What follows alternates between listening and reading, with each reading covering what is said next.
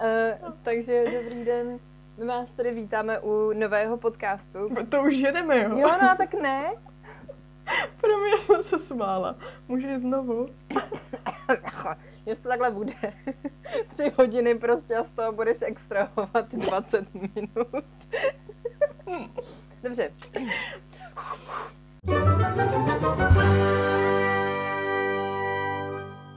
Eh, takže dobrý den, my vás tady vítáme u našeho nového podcastu, který se jmenuje Holky jdou na draka, kdy tady sedím já, Alžběta Bílková, společně se Zuzkou Ševčíkovou a uh, v podstatě ten podcast bude o tom, jak si my dvě povídáme o knížkách, které čteme, milujeme, nesnášíme a chceme strašně probírat. Tak Zuzko, teďka uh, vzhledem k tomu, že já jsem udělala intro, tak ty si můžeš udělat teďka svoje vlastní představení. Výborně, to mám velikou radost. Uh, takže ahoj, já jsem Zuzka Ševčíková a možná mě znáte jako bookistu, nebo Zuzka anotuje. Uh, víceméně trávím většinu svého času tím, že čtu, nadávám na knihy, brečím nad knihama, jsem tam je, hážu z okna, píšu do nich a tak dále.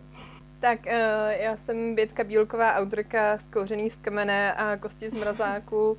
Ve volném čase čtu a dělám Dungeon Mastera uh, dvěma tyjo, dračákovským skupinám. A jinak uh, pokud mi na to zbyde čas a energie, tak taky moc ráda čtu a pak se vstekám nad knížkama, jak jsou nelogický a podobně. Nebo jak bych to líp napsala já, po případě. Aha, my jsme totiž obě jako hrozně, hrozně skromný, to je naše velká ctnost.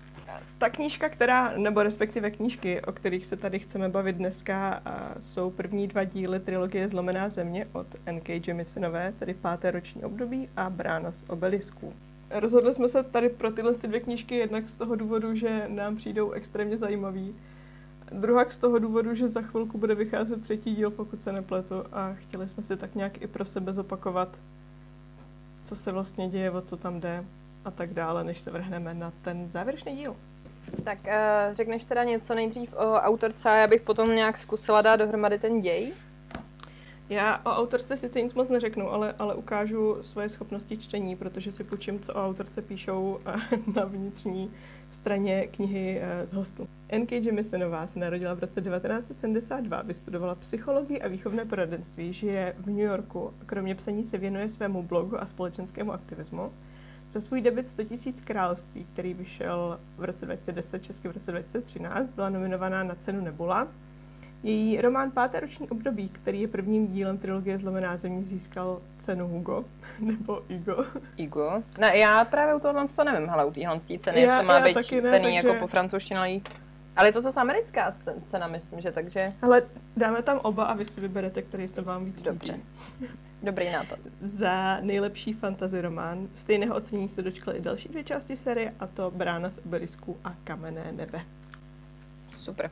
Tak, eh, já zkusím teda něco říct k tomu příběhu, kdy se v podstatě žánrově teda jedná o fantazy, ale zároveň je to i postapokalyptické fantazy.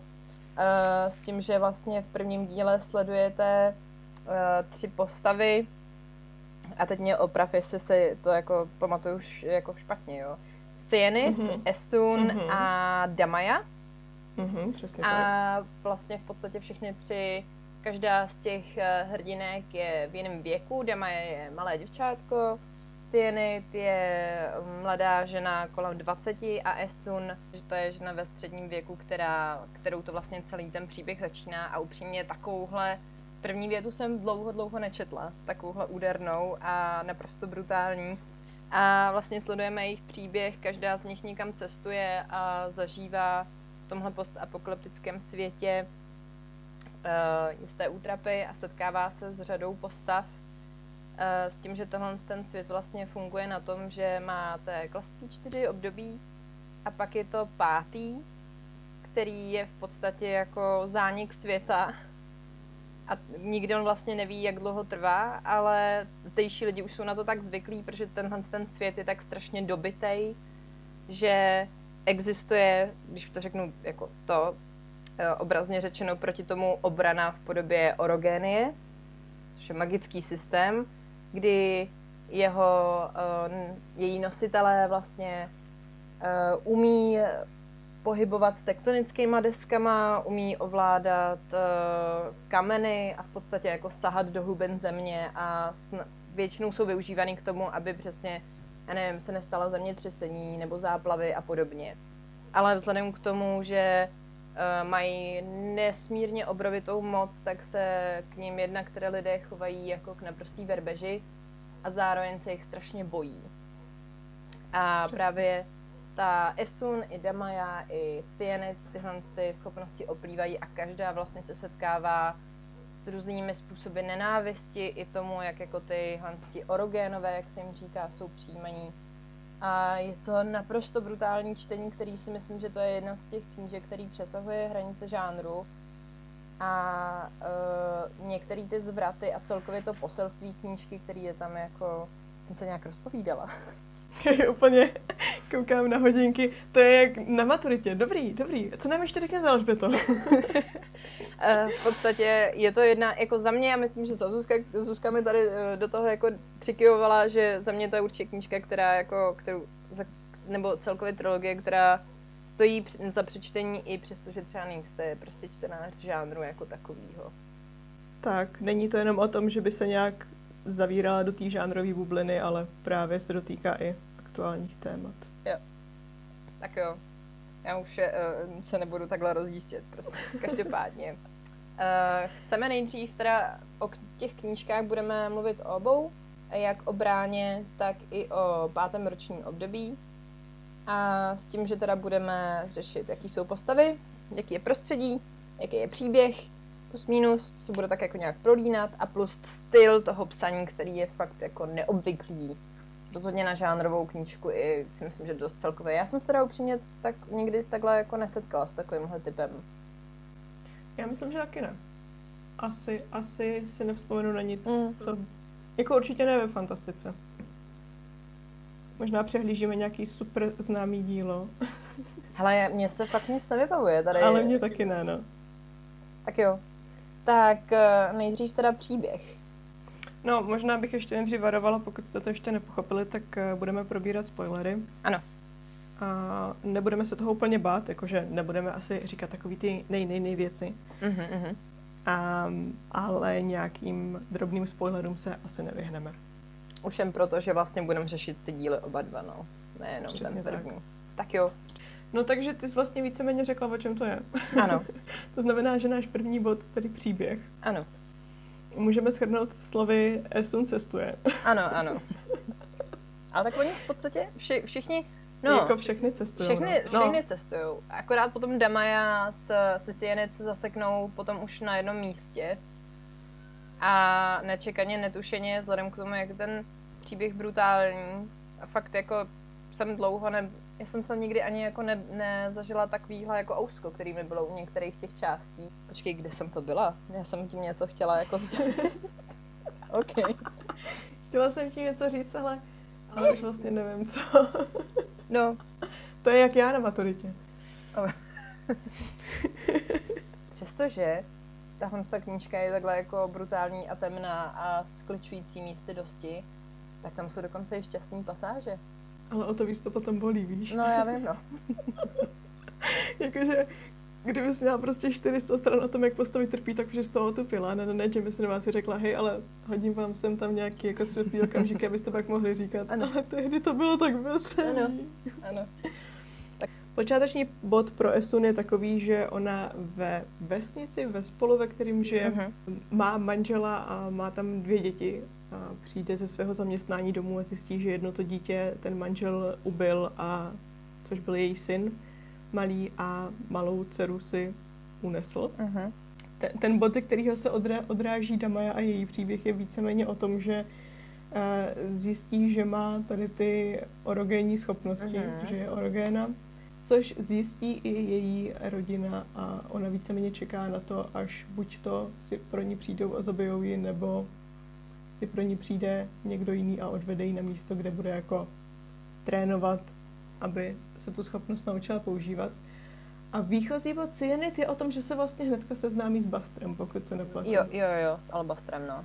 Ano, ano. A takže Cyanid, eh, která je právě ta co je nám věkem, myslím, nejbližší, mm-hmm. jo? Mhm. Ta je taky orogéna a seznámí se vyloženě, nebo pošlou ji její nadřízení se seznámit s mužem, se kterým má za úkol splodit dítě. Ano. Tak. A s tím, že ještě uh, je potřeba tady k tomu, tomu asi říct, jak jsi říkala s tou Damajou, že čeká na to, až někdo odvede, tak většinou, když vlastně v, tý, v tom spolu, v té vesnici přijdou na to, že nějaký dítě je jako rogen, většinou teda bohužel to jako přijdu na to tak, že buď celou tu vesnici zabije to dítě, anebo že zabije nějaký své spolužáky a tohle, jakože většinou, když oni na to přijdou, oni celá ta orogénie strašně jako reaguje na emoce a na půl mm-hmm. sebezáchovy. Takže v momentě, když to dítě třeba cítí nějaký nebezpečí, tak k sobě prostě přivolá celou tu sílu země a může třeba zmrazit celou vesnici. Ale aby oni to nějak regulovali, tak nejenom, že se snaží ty orogény vlastně odvíst na jedno místo a nějakým způsobem je tam jako kontrolovat a naučit se uh, a snažit se je naučit, aby ty schopnosti uh, ovládali, ale taky jim slouží takzvaným strážci kdy strážce, konkrétně ten, no a teďka vlastně, ale jsme se, jsme se trošku asi dostáváme do, do uličky, ale jako zrovna s tím, se skafou. Rozumím. Yikes. To je velká ulička. Prostě řekněme, že, že pro Damaju si přijde strážce, který ji velmi brutálním způsobem varuje, co by se stalo, kdyby, kdyby náhodou se jako nechala unést a někoho ohrozila. Hmm. Konkrétně tím, že jí zlomí ruku. Tak. A v podstatě každá ta postava je strážce a ten strážce jí pronásleduje celý život.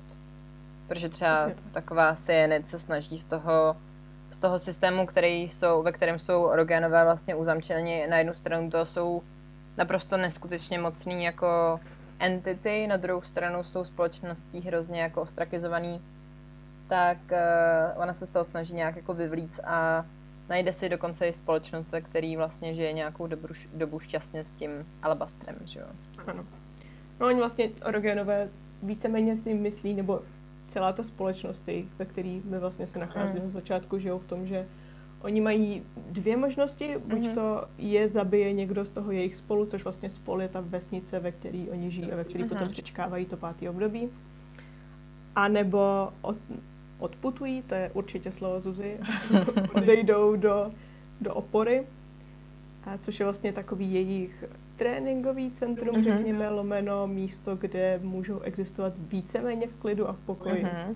Přičemž samozřejmě tam můžou existovat jenom za předpokladu, že za prvé jsou užiteční, zvládají se ovládat, jsou dostatečně silní, aby byli jako k něčemu dobří a poslouchají, co se jim řekne. Jo.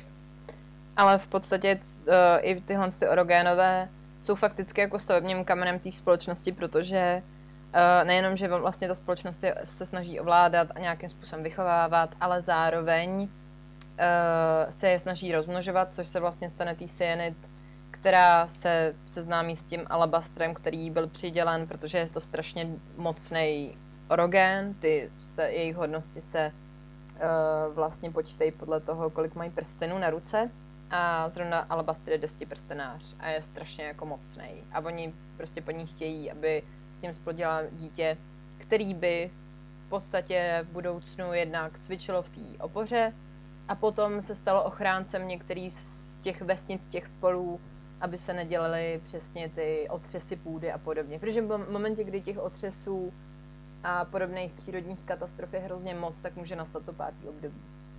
Tak jsem to teda pochopila já. Jo, víceméně vlastně začínáte s tím, že se takovýhle otřes stává na začátku toho prvního mm-hmm. dílu. Zjišťujete, že víceméně došlo k vytvoření velký pukliny k zemi, ze země samozřejmě, že jo, se vznesl, hm, prostě vyletěl v oblak, jak to říct, bordelu. no, nějakých jako Nějaký jako popílek, popílek a takovéhle věci, uh-huh. zastínilo to slunce. To znamená, víceméně pokud si představíte velký výbuch sopky, jako tak velký, že ten prach zaštítí celou zemi, tak to je jedno z těch období, který třeba může uh, potom vzniknout. To období je ten následek, to znamená, nemůže svítit slunko, nedá se nic pěstovat, hlad, nazdar. Takže v podstatě tady tímhle s tím začíná páté roční období doslova do písmene konec světa. A teďka jenom otázka, co vlastně ty postavy s tím udělají. Ale třeba taková Esun uh, je strašně tí, tí je to v podstatě jedno, tí, kdyby v tu chvilku prostě ten svět fakticky skončil, tak podle mě stejně se z, jako zvedne a jde dál, protože prostě potřebuje vidět, co se stane s tou, co se, děl, co se stalo s tou dcerou a co se stalo s tím jejím manželem. A chce vědět, tak. jestli jako jsou ještě v pohodě, nebo ale minimálně ta, ta jí dcera, ta Nasun, no. Já myslím, že klidně se můžeme posunout k postavám. Jo, určitě. Co na to? Klíďo, píďo. Klidně můžeme rovnou k Esun. A víme o Esun, že je orogéna, víme, že to po ní pravděpodobně zdědili její děti a už od začátku víceméně tak nějak tušíme, že její syn zemřel, protože předvedl tuhle tu svoji schopnost před svým otcem, před Esuniným manželem, který neměl tušení, že Esun je orogéna. Ale pozor, to si myslíš, protože to máš všechno z pohledu Esun. Ano. Protože ty ano. vlastně nevíš žádný konkrétní věci, proč se to stalo, jak se to stalo. Předpokládá, že to je z toho důvodu, že ten kluk vlastně dělal tu orogény a že na to ten Jija, což je Esunin manžel, takže na to přišel. A kretén. A je to, no, ano. Je to velký debil. Nemáme rádi Jiču, musím říct, že... Nemáme rádi Jiču, ne, ne, ne. Nejhorší postava v téhle knížce. Ale jakože, víš co, poklona Jamie si novíš ho takhle napsala, ale to je teda takovej vůl. To, jak Alžbět mi tady říkala, ty to víš jenom protože to vidíš z pohledu Esun, tak přesně takhle je vyprávěný. Vlastně všechno, co se týká Esun. Jako kdyby vy jste byli Esun, jako kdyby vy jste byli postava a někdo vám říká, teď děláš to a to. Takže v podstatě právě tady tenhle ten bod, kdy jsme uh, právě jak na začátku jsme zmiňovali, že jsme zatím tenhle ten styl nikde nepotkali. A to je, že uh, vlastně skrz Esun je to vyprávěný ve druhé osobě. Já možná přečtu ukázku z první kapitoly první knihy. Kapitola se jmenuje Ty na konci. Ty jsi ona, ona je ty, jsi Esun. Pamatuješ? Ta žena, které zemřel syn. Jsi orogéna a žiješ desátým rokem v zapadlém městečku Tyrimu. Jen tři lidé tu vědí, co si zač a dva z nich si porodila. No, teď už to ví jenom jeden. Fakt, teď mám... Připo... Teď jsem si to připomněla, ten pocit, jaký jsem měla, když jsem si tohle to přečetla a řekla jsem si, fuck. A pak už to pokračuje. A pak už ti ta knížka prostě dává jednu ránu za druhou tady tímhle tím způsobem. Nejhorší na tom je, a to teda musím říct, že i za Esun, jak vlastně je to takhle vyprávěný, tak mně to zároveň přijde strašně odosobněný. Jakoby... Je to odosobněný a o to víc mi přijde jako působivý, že jak moc emočně tě to dostane, dokáže jako zemlít. Já jo. jsem to říkala, já to říkám vždycky, když mluvím o těchhle mm-hmm. těch mhm. knížkách, že mi to prostě přijde, jak kdybych sledovala nějaký přírodovědecký dokument. Mm-hmm. Jak kdyby někdo říkal, a teď tady prostě lev skolí gazelu a tu žere. Mm-hmm. A stejným způsobem je psaný všechno, všechny ty děsivé hrozný věci, které se dějí tady v těch dvou knížkách, jsou psaný tak, jakože no teď jako BTV zneužívaný mrtvý dítě. Ne. Nejhorší scéna, podle mě, kterou jsem kdy četla, a to jsem přečetla Malý život.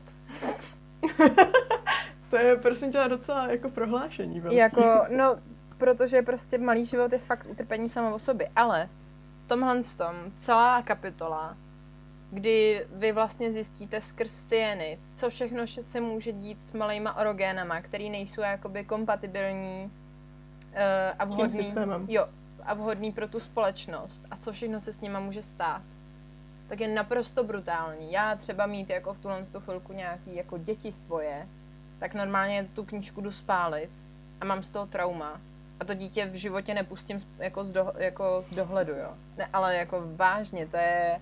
A teďka si představ, ale že vlastně, a to se tam ale člověk dozví, že to je dítě toho alabastra, že jo, toho společníka Sienitina. Který teda tím, že je takhle silný, tak ho víceméně používají k tomu, aby se rozmnožoval a, a šířil svoje geny, protože je, co my víme, tak je nejsilnější orogen, kterýho jsme tam zatím potkali. V prvním díle, v druhém víceméně jako pak je to diskutabilní, ale jo, jo. v tu dobu, kdy, kdy on se vlastně mluví se syny o tom, že jako mám spoustu dětí, ani nevím, kde jsou a ani nevím, kolik z nich skončilo takhle jako ano. Pohřbený vyloženě pod zemí a používaný na to, aby podvědomě tišili tady záchvaty země, tak hmm. to, je, to je síla, no. Což mi přijde vlastně zvláštní i celkově, že uh, vlastně tady skrze tyhle ty jako interakce ty zjišťuješ, jak ta ta společnost je vlastně strašně zlomená a hrozně jako fakt jako brutální. A všichni to ale berou jako hrozný fakt. A v momentě, kdy třeba ta Esun jako jo. se snaží proti, uh, ne Esun, Cyanid, se proti tomu na chvilku postaví, tak uh, vlastně jako jí Alabast, Alabaster se jí strašně vysměje, že to takhle jako mají všichni, ale ve výsledku stejně se nakonec podřídí, protože nic jiného prostě není, že jo. A... toho je super, že vlastně máte tři postavy, které jsou v úplně jako různě, uh, různým postavení k té společnosti. Je tam jo. Damaja, která víceméně netuší, jaký to je být orogéna, pak je tam Cyanid, která mm-hmm. v tom aktuálně jako působí a je víceméně ve středu nějakého orogénního dění. Jo, jo. A pak je tam Esun, která je tak nějak trošku jako na okraji, skrývá se, mm. nikdo neví, že je orogéna. Teda jo. skoro nikdo už mm. neví, že je orogéna. A, a je vlastně, je vlastně super v úvozovkách sledovat, jak Damaja vás uvede do toho, do toho vědomí, jak to tam vlastně je, proč to tam tak funguje a když už čtete ty kapitoly z pohledu stěny, tak už tak nějak jako si říkáte, jako, tak to je prostě normálka, že jo? Ale jako pořád je vlastně z toho strašně ou- ousko. O, o to si myslím, že víc tím, jak je to vyprávěný. Tím, jak si říkáš, jako že sakra, jak to, že žádná postava není tak naštvaná jako já, jak to, že prostě mě je z toho takhle blbě a nikomu v té knížce z toho není takhle blbě, jenom mě prostě. Proč? Co se to děje? Jo. Hustý prostě. A uh, já myslím, že k tomu můžeš vlastně i vztáhnout uh, jako upřímně už jenom to, že a teďka to jako nechci nějak jako politizovat nebo prostě tady si z toho dělat nějaký jako co si jako agitky, ale vzhledem k tomu, že vlastně Jimmy Sinová je uh, americká autorka a je vlastně černá, mm-hmm. to mhm. řeknu takhle, a uh, každá, když se ještě podíváte do věnování na začátku těch knih, mm-hmm já myslím, že z těch knížek celkově vyplývá to, co se stane, když vlastně lidi k sobě jako nebudou se v podstatě, tak. co se může stát. Jako věnování prvního dílu zní všem, kdo musí bojovat o úctu, které se všem ostatním dostává jen tak. Jo. A druhý díl je těm, kterým nezbývá, než připravit děti na boj. Což jako už když si vezme, během mě, během mě normálně, taky. mraz po zadech, jenom přečtu ty, jenom přečtu ty věnování. Jo. A už, už když si vezmeš, že orogénum se pejorativně říká rorgři, jo. tak jako, co by to tak asi mohlo ano. být, že čeho se to asi tak dotýká, že? Ano, jo, a, ale přitom, což se mi hrozně vlastně líbí, je, uh, jak to není jako hrozně na oko. V žádném mm-hmm. případě to nepůsobí tak, že hele, jsem černá autorka, takhle to máme strašně špatný a teďka jakože to, mm, a nechci jako to nějak jako zmenšovat, ty problémy v Americe jsou jako strašný a myslím, že my, tady nikdo z nás tady k tomu nemůže se pořádně vyjadřovat, protože my tam nežijeme. A ty, Pří, ty jako uh, životy tam jako taky ne, neprožíváme a podobně, ta situace jako tu neznáme a můžeme ji sledovat jenom pozdálí a haha, nějak jako mm-hmm. se k tomu jakože snažit vyjádřit, ale stejně jako myslím nemáme takovou váhu v tomhle tom. Ale tohle mm-hmm. to si myslím, že je jako dost vypovídající o tom, co těma knížkama chtěla jako sdělit. A už to, že tě staví vlastně do postavení té Esun, že jo? Někoho, jo. kdo je takhle utlačovaný a, a dělá z toho, jakkoliv je to těžký, jako univerzální zážitek pro tebe, jako pro čtenáře. Víš, že jako tě seznamuje s tím, jako, že tě ani nenechává se na to koukat tak jako, tak tohle je ta utlačovaná kasta lidí, budete sice číst o jedný z těch postav, ale bude to ta postava, anebo já ne, prostě seš to ty a ty si to teďka prožij. Přesně, že přestože uh, všechno je to tak strašně od osobnění, tak člověk, když to čte právě promlouvá jako k tobě, tak je to hrozně jako, tak se to přesně stává osobnější a o to jako více člověku z toho jako ousko. A jo. daleko víc vlastně empatický k lidem, který se, nebo může, ne, já doufám, že jako po přečtení tohohle z toho se člověk trošku zamyslí, ale že uh, je daleko víc člověk sympatický jako ke svýmu okolí a včetně teda toho, že tam je i trošku jako schovaný vlastně i to, že bychom se měli možná líp chovat k přírodě, jinak tady za chvilku taky budeme mít všichni jako průrvy a zemětřesení a podobně, tak. jo. Tak víceméně to tam je potom už jako víc zobrazený v tom druhém mm-hmm. díle, pokud se nepletu ty narážky na tu bývalou civilizaci, jo. která předcházela tady tomu, jak oni tam živoří teďka. Já, já mám trošku smíchaný první a druhý díl. No, ale... no, to je na sebe dosti navazující, takže já si nedivím. Já teďka taky jsem chvilku nedovedla rozlišit, co bylo v prvním a co bylo v druhém.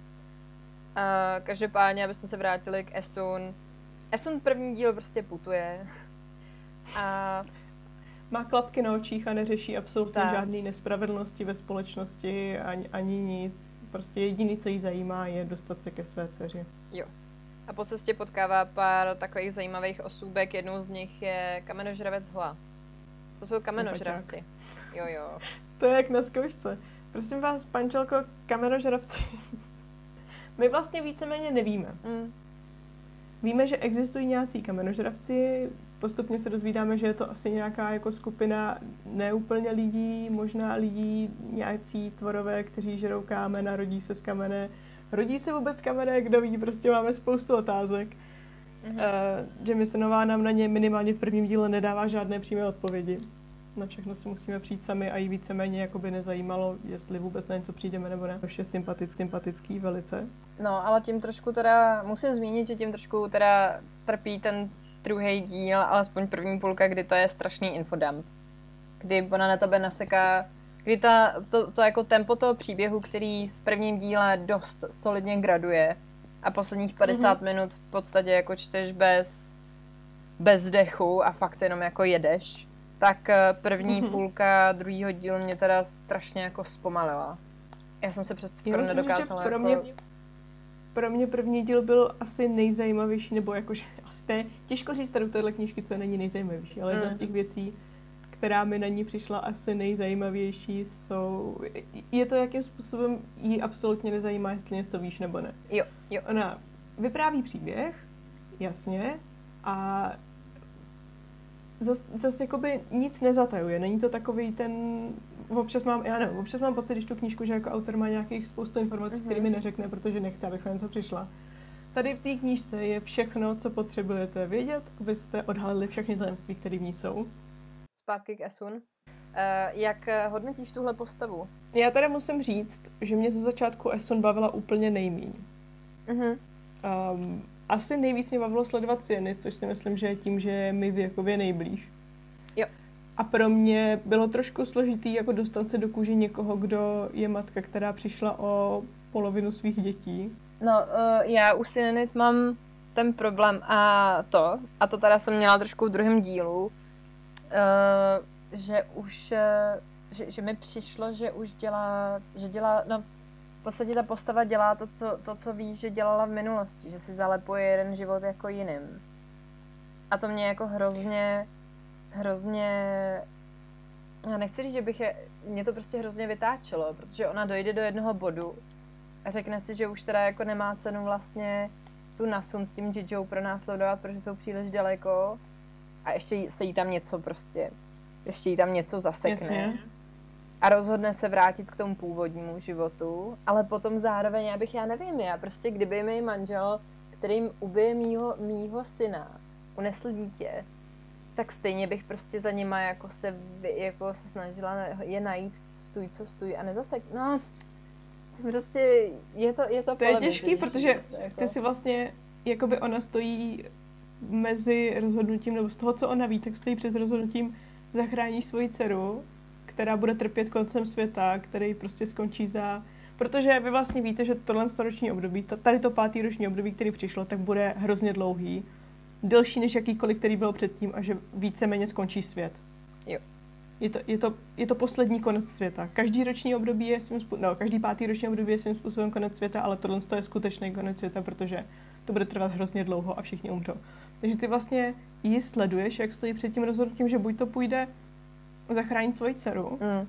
a, ale ta potom zemře hlady, protože bude konec světa a, a prostě, že jo, nebudou mít jak získat jídlo tak. Mm. A nebo má jakousi možná malou myhotavou šanci s tím koncem světa něco udělat, i když kdo ví. Takže má jakoby způsob, jak svoji dceru zachránit, respektive jaký zachránit budoucnost. Jo.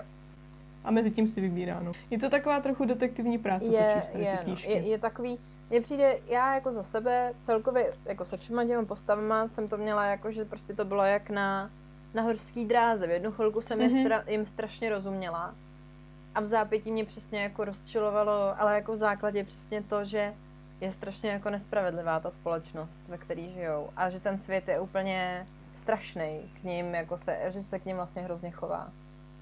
Jo. A že se tím nerozčiluje nikdo jiný, včetně těch lidí, kteří jsou utlačovaní. Přesně tak.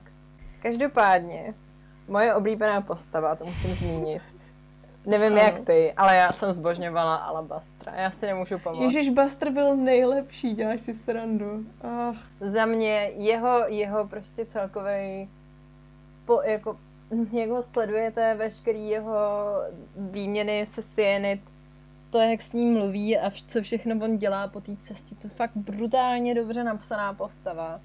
Mhm. A potom ještě mě hrozně potěšilo to jako šťastný období, kdy i on jako po tom všem, co se taky o něm dozvíš, tak je aspoň 10 minut šťastný. Tak. A potom trpí. no tak jako všechny postavy v tomhle tom jako ději. Tohle prostě není lehká knížka na to, aby si řekla, tak si teďka tyjo, u ní dáchnu na 10 minut. Ne, ale tohle bylo asi poprvé s Alabastrem, co jsem, protože on tam má vážně, stejně jako Senet, má prostě období, kdy je jako spokojený a šťastný a, a, a takový má jako ideální život. A na Sienet ani tak ne, ale na něm je reálně vidět, že je fakt spokojený a chtěl by takhle strávit zbytek svého života. Sienet je taková jako, že není úplně ten typ člověka, který by si liboval v klidu, bych řekla, v takovém tom klidovém období. Ale Buster jediný, co v životě chtěl, si myslím, že bylo prostě někam se poklidit a dožít si tam. Čehož se mu víceméně dostane. Tohle je jediná postava, kterou jsem chtěla, aby umřela, protože ji mám ráda. Nikdy se mi nestalo, že bych chtěla, aby postava umřela, protože ji mám oh. ráda. Ale jak jsem viděla, kam to směřuje s Bastrem jo, a že jo. to zase bude špatný, tak jsem si říkala, sakra, mě je jedno, co se stane, nechte ho v klidu umřít a tě spokojený. No, jako jo, no. To je fakt, to je, mm, mě to, já bych jako asi použila přirovnání, že to je prostě mocný pacifista, který je tak strašně jako ano. znavený a zničený jako světem. A je to jako upřímně, ze všech těch postav, on mně přijde jako úplně jako nejvíc, nejvíc hodnej a dobrý. A tak. stejně ho ten svět tak strašně zničí a semele. A co Cyanid? No, za mě Cyanid, jak jsi říkala taky, že, že vlastně to je jako ta postava jako nejbližší, tak jako za mě vlastně taky, no. Hlavně prostě já hrozně kvituju to, že měli to šťastný období. To, mě, to, je, to je za mě jako, protože upřímně, fakt eh, moment, kdy jako si jako s dítětem, tak od toho jsem už se úplně jako děsila, co dalšího nám vlastně to naservíruje. A musím ještě podotknout, že třeba Cyanid, která jako v jedné části, nebudu to spoilerovat moc, ale svojí vlastně silou za, jako způsobí to, že zanikne celý jedno město. Pravda. A pravda. přestože ona si to jako uvědomuje, tak stejně to tak nějak přejde v podstatě v téhle eh, knížce fakt neexistuje žádný dobrý nebo špatný, žádná morálka, protože... Kromě Bastra. Kromě Bastra. protože ta společnost to nemá. Ta má v podstatě menší a větší zlo, pokud se to takhle může jako říct. Tak. A jako čtenář si člověk musí jako v podstatě tříbit to i s těma postavama, co je menší zlo a co je větší zlo, z čeho uh, ty postavy zešílej, a co ještě zvládnou uníst. No, ale co takový skafa? Jak máš ráda skafu? Já teda musím říct, že v prvním díle jsem ho nesnášela, ale druhý díl mi trošku změnil pohled na něj. Protože v druhém díle už vy víceméně um, jako sleduje, vy totiž v prvním díle sledujete jeho interakce pouze s Tamajou a se Cyanid, pokud se nepletu. Jo, jo, máš pravdu. Který z něho mají obě víceméně strach. Dama k němu má hodně takový jako rozpolcený vztah. Napůl ho má ráda, protože je první člověk, který se k ní chová hezky, i když ví, že je orogéna. Jo. Na druhou stranu jí zlomil ruku. Eh. Hm. A ona ví, že potom, stejně tak jako Sienet potom ví, že vlastně strážci tam nejsou od toho, aby byli jako kamarádi orogénu. Ano. Že jsou víceméně pojistky a že vlastně i sami strážci mají určitý schopnosti, které pro orogény jsou smrtící. Mm-hmm. Ale ve druhém díle zase vidíte interakci uh, s Kafy s jinou postavou, která ho vidí jakože zase z jiného úhlu pohledu a víceméně vidíte trochu do hlavy i jemu, takže jako víte, že ten člověk to taky neměl úplně jednoduchý v životě. Ale jsme, jsme v podstatě zase u toho, kde jako ta knížka v tobě jako chce strašně, nebo jako chce vyvolávat ty empatie k těm postavám. Jako právě, mm-hmm. že, že jako vidíš jenom z toho jednoho úhlu pohledu a pak se dostaneš z Kafovi do hlavy, pár kapitolách, když nevím, jestli to je pár, možná to je jenom jedna, teďka si úplně nevybavuju. Já jsem docela trošku pochybovala, jestli tam byla vůbec jenom, jakože vůbec Jo, jedna, je ale tam, myslím je si, že tam. něco tam bylo. Jo, že určitě je tam. Jo. Někdy na začátku, myslím, že tam je právě jenom jedna. A potom ho ještě vidíš jako ještě trošku jinak z, tý, z pohledu té další postavy, že jo? Jo. A v druhém díle totiž se připojí právě úhel pohledu na Sun, což je dcera Esun, aby nedošlo k nějaký mílce. A Nasun má taky jako určitý interakce se Skafou. Mhm. A takže vlastně jednak se změní váš pohled na Skafu, protože on víceméně vystupuje ve vztahu k Nasun ve stejné roli, v jaký vystupoval ve vztahu k Damaji, protože je taky víceméně její strážce. Ale tady se k ní chová jako hezky. Mhm. Reálně se jí snaží zachránit a všechno. A jako pracovat s ní. Sice má jako vlastní úmysly, ale to nevadí. Takže vlastně zaprvé se vám mění tenhle úhel pohledu a tím, že potom ve druhém díle vidíte do hlavy na son, tak se vám úplně pro, promění vaše představa toho, jaký měla vztah se svojí matkou. Protože já teda nevím, jak ty, ale já jsem celý první díl žila v tom, že Eston miluje svoji dceru a chce ji za každou cenu zachránit, protože ji má ráda a mají spolu jako, jako vidíš to skrz Eston, že jo? Hele, Takže vlastně máš pocit, že jsou jako, že ji prostě chce zachránit, ale když potom vidíš do hlavy na Sun a zjišťuješ, že ona svoji maminku jako tak úplně nemiluje, protože se k ní nechová hezky, tak si říkáš, krize identity číslo 5 milion přichází. Super. jo jo. Uh, jako upřímně mě od určitého bodu, když jako, nebo takhle, jako já jsem trošku jako byla taková jako napětá z toho už v momentě, kdy ti na v první knížce na začátku se vlastně dozvídá, že Esun v podstatě žije v takové masce, že jo. A Mhm. jak, jako se došla do toho, no, do toho, do toho Tyrima, do toho spolu, jak si vzala Jiju, Jo. jak se rozhodla mít teda Jo. děti, když přestože nechtěla. Jo, ale potom, co se stalo, tak já jsem si úplně říkala, ale když ona je schopná tady tohohle z toho, tak jak potom asi bude, jako, co potom bude dělat jako s těma dětma, který bude mít s Jijou, nebo který má s Jijou. Ta autorka zvládne pořád měnit tvůj názor na postavy, se kterými si prožila celou knihu a máš pocit, že už je máš jako v sobě, že o nich máš představu a víš, co je to za postavu. Znáš ji ze všech různých úhlů pohledu, byla si v její hlavě, někdo na tebe celou dobu mluví, jako kdyby ty zbyla ta Ano, postava, ano. takže už o nich máš tu stabilní představu. A jediný co, tak potom autorka vlastně předá to, to vyprávění jiný postavě a ty najednou zjistíš, že vůbec nevíš, jako, co se stalo, ale najednou zjišťuješ, že ten, kdo si myslel, že je vlastně v pohodě a super, je jako špatný. A, a cože... Mm, Což ale takhle můžeš mít jako s lidmi obecně, že jo? To je docela jako... no to jo, ale v knihách No, tak proto... potřebuji nějakou jistotu. Je, ne, je mi to jasný, ale hustý. Jako, Nečekala jsem to. Přišlo to out of nowhere. Jako nespolehlivý vy- vypravěč v tomhle tom případě jako jede fakt ve velkým, no. A Hodně. jako Nasun versus Esun a jejich, jejich celkový jako, ce- celková jejich dynamika, kterou se vlastně, po, kterou poznáváš v druhém díle. A pak jako vidíš vztah Gigi a Nasun. No to vůbec. To, se, to jsem hodně nepoch... To přišlo úplně, úplně vodníkať. To bylo dost strašlivý, když to takhle můžu jako říct. Hlavně v momentě je jako hrozný, když on přestože jako ubil vlastního syna, tak furt si říkal, jak jako Nasun je vlastně jeho hro, jako holčička. A úplně vyignoroval, nebo jako v hlavě si přesně vyignoroval to, že prostě je orogen. A Jo. má úplně zafixovaný to, jak ty orogény zároveň ale nenávidí, že jo? Ano. Protože, jo, a vždycky v každou chvíli, když se jako ukáže na sun, že je orogéna, když je tam jakýkoliv náznak, tak vlastně ty vidíš skrz ní, jak se to v něm jako bije.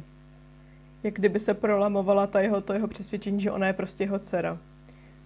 A zjišťuješ vlastně, ty seš s Nasun v okamžiku, kdy ona musí hrozně rychle dospět, protože ví, že cestuje s někým, kdo je schopný ji zabít, kdo je ochotný ji zabít, pokud udělá chybu. A víceméně začíná tušit, jak jakoby s ní musí jednat. Přitom je to malá holka. Ale ví, že jako mu musí říkat tati, ví, že prostě musí hrát tady to, to, to děcko, který vlastně není orogéna, i když jako je orogéna, že jo.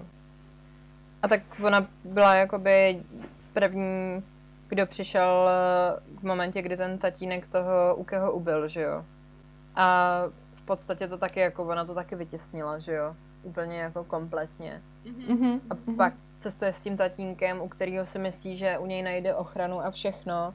Že přesně, že on jí tohle to přece nikdy nemůže udělat. A v momentě, kdy ona udělá něco erogenního, tak eh, se to v něm úplně jako převrátí. A upřímně jsem už asi třikrát před, jako čekala na to, že on jí taky umlátí. Yes.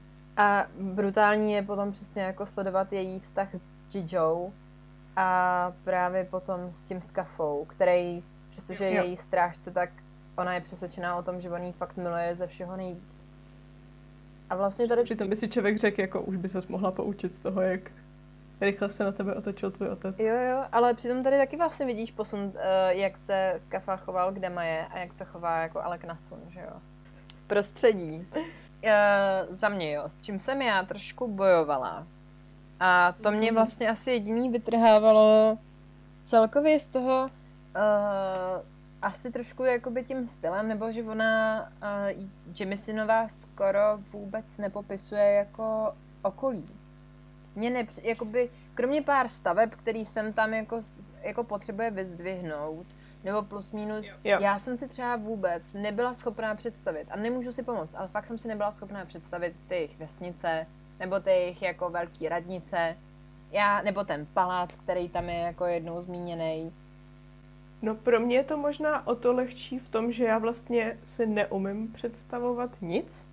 Jakože já nemám takový to, že bych to jako viděla v hlavě Mhm. nebo tak. Takže já, ať už mám cokoliv popsaného, tak to jako nevidím. Tím pádem tady ty věci jsou mi docela ukradený, jestli někdo něco popisuje nebo ne. Jasně. Naopak jsem si byla schopná představit tu geodu, což jsem docela čuměla. Jakože asi ne úplně do detailů, mm-hmm. Ale jako něco jo. Ale je pravda, že ona se tomu moc nevěnuje, i když si zase říkám, jakože takhle, u Esun to chápu, Jo. protože Esun to nezajímá. Ano, Naopak bych čekala, že toho bude spousta u Damají a u Sieny. ano, Ale není. není. Tam, uh, tam prostě jenom vždycky, v podstatě Jemisonová vždycky popíše třeba jednu, dvě budovu, do který třeba jako jde, nebo, ale víš co, že třeba tam mají, jako má tam být nějaká kancelář, nebo něco podobného, jako přijímací Mhm. místnost. Já si říkám, já potřebuju vědět aspoň třeba jako jestli stojí, já vím, že svým způsobem to pro tebe jako čtenáře není tolik podstatný, ale přece pro tu postavu to je trošku jako podstatný v tom, minimálně u té damy bych přesně očekávala to, že, že ta dama je jakoby víc uh, tím, jak je dítě, takže ti víc jako seznámí s tím světem, kde vlastně se nacházíš. Protože prostě A ještě tím, že vlastně přichází z toho malého nic města do obří opory, že jo? A v té opoře já tak jako vím, že tam mají nějaký cvičební prostě jako místa, vím, že tam mají Mhm. sprchy a vím, že tam mají společný jako ložnice a to je jediné, co já si z toho fakticky pamatuju, jo. A mě to hrozně, mě to hrozně rozptilovalo, protože já jsem si říkala, počkat, tak ona je teďka kde a, a jak to tam vypadá, trošku potřebuju jako si to jako vy, vykreslit, jestli to je nějaký jako obyčejný prostě stěna, stěna, stěna, nazdar, jako plocha. Já trošku Mhm. potřebuju ten, ten, obra, ten vizuál k tomu, abych si to mohla jakoby dopředstavit. A což teda ještě moje poznámka je, a to je asi osobní preference, jo. Ale když jsem ti potom psala, že na konci je ten slovníček pojmů, a já jsem si toho všimla My jsme až- totiž měli, my jsme měli krásný moment s Alžbět, která říkala, že absolutně si nepamatuje nic a netuší, co to znamená. A já, že hele, na konci máš slovníček, tak jako co je? Ale, ale hlavně v momentě, já nějak jako jsem to dočetla a potom koukám a listuju si a úplně, kurně, on tam je A slovníček. ještě tam máš i seznam těch období, že Jo, přesně. A úplně, ne. Já celou, celý prostě asi třeba 50 stran, se, stran jsem jenom přemýšlela nad tím, co jsou to odolní a proč jim takhle říká. A potom jsem to jako pochopila z kontextu toho, jo, ale prostě úplně, what? Ano, takže na konci každé knihy je slovníček pojmů a seznam známých období, které byly v minulosti. Jo. A což teda já osobně bych měla radši asi ne, aby ty období třeba byly jmenovaný, ale ty pojmy, aby byly aspoň trošku líp vysvětlený jako in, in book, než na konci knížky. Mm, to já asi ne. Mně tohle to mi přišlo, že sedí do toho, že vlastně ta autorka ti nic nevysvětluje, minimálně v tom prvním díle. Budu kulantně ignorovat první polovinu druhého dílu, která byla jenom o tom, že ti autorka něco vysvětluje, Jo, no, to je pravda, no. čímž nejsem šťastná úplně. Tež ne. Strhla jsem za toho hvězdičku. Já vidíš to, já hvězdičku a půl, no.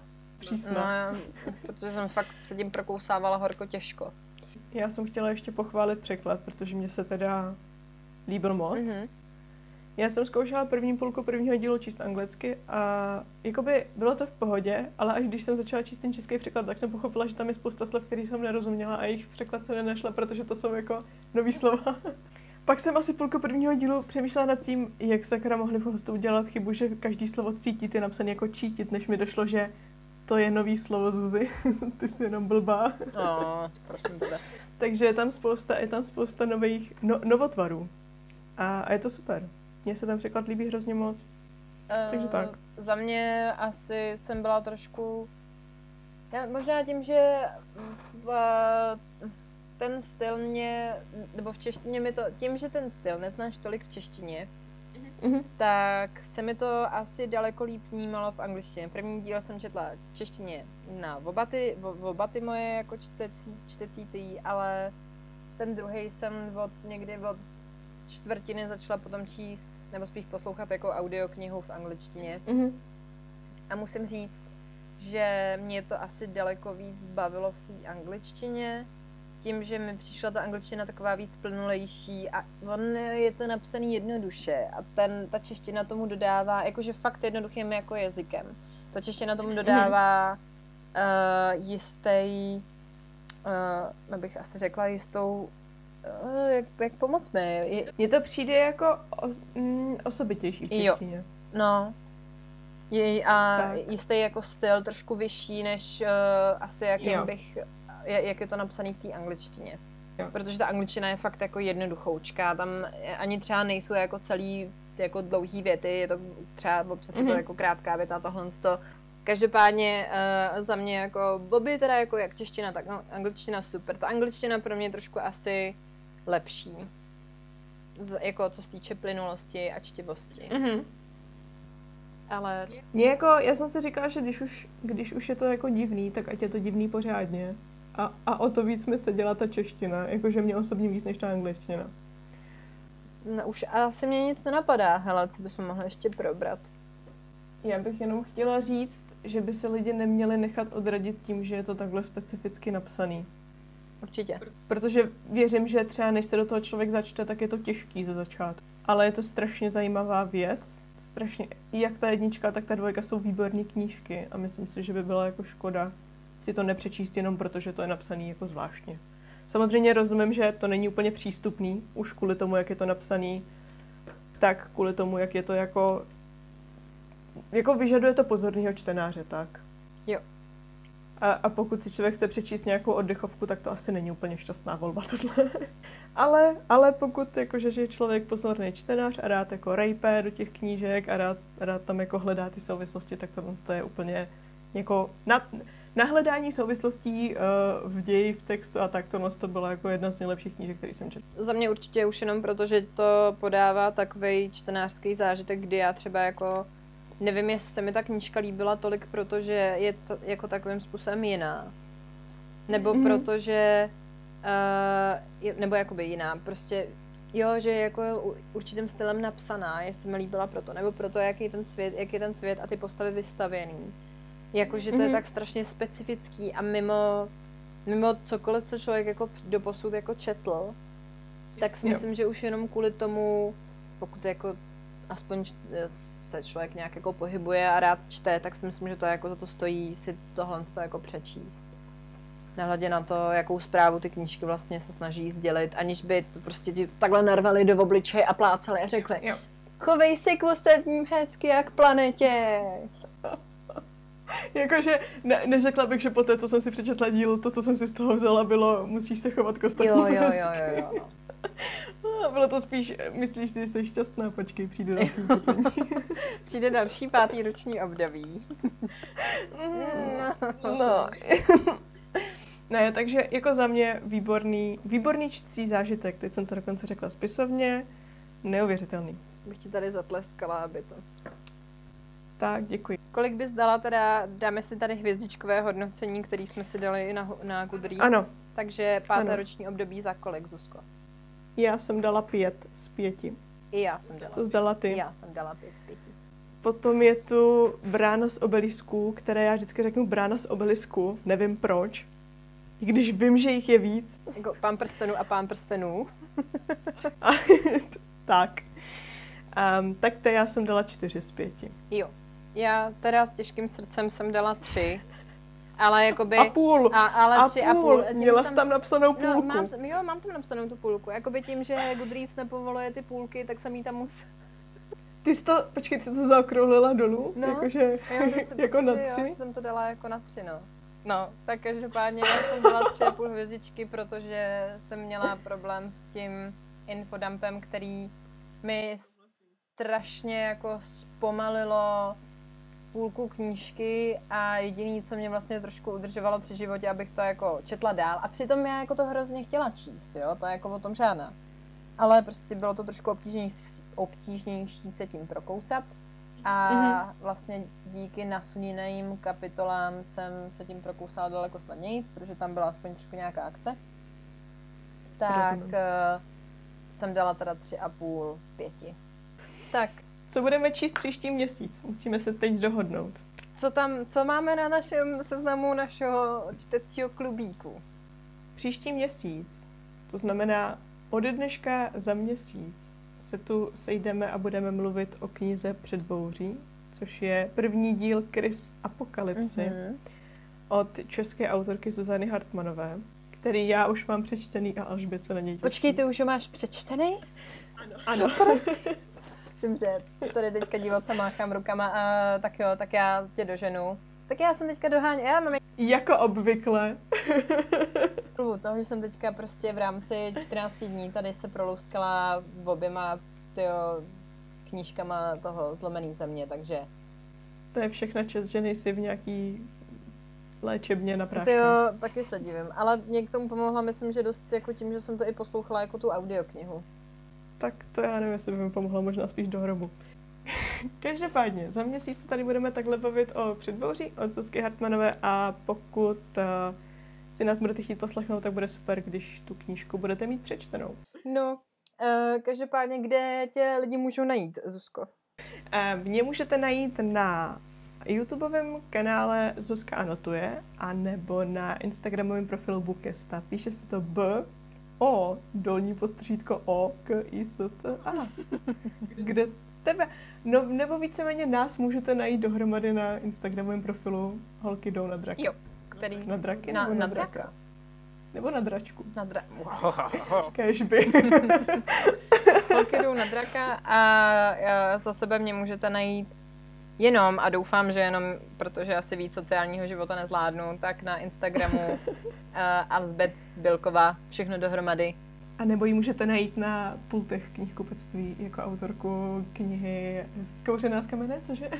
ne, Skouře a z kamene a velice brzo Kosti mraze. Jo, to se děsím. No, uh, autorské úzkosti stranou.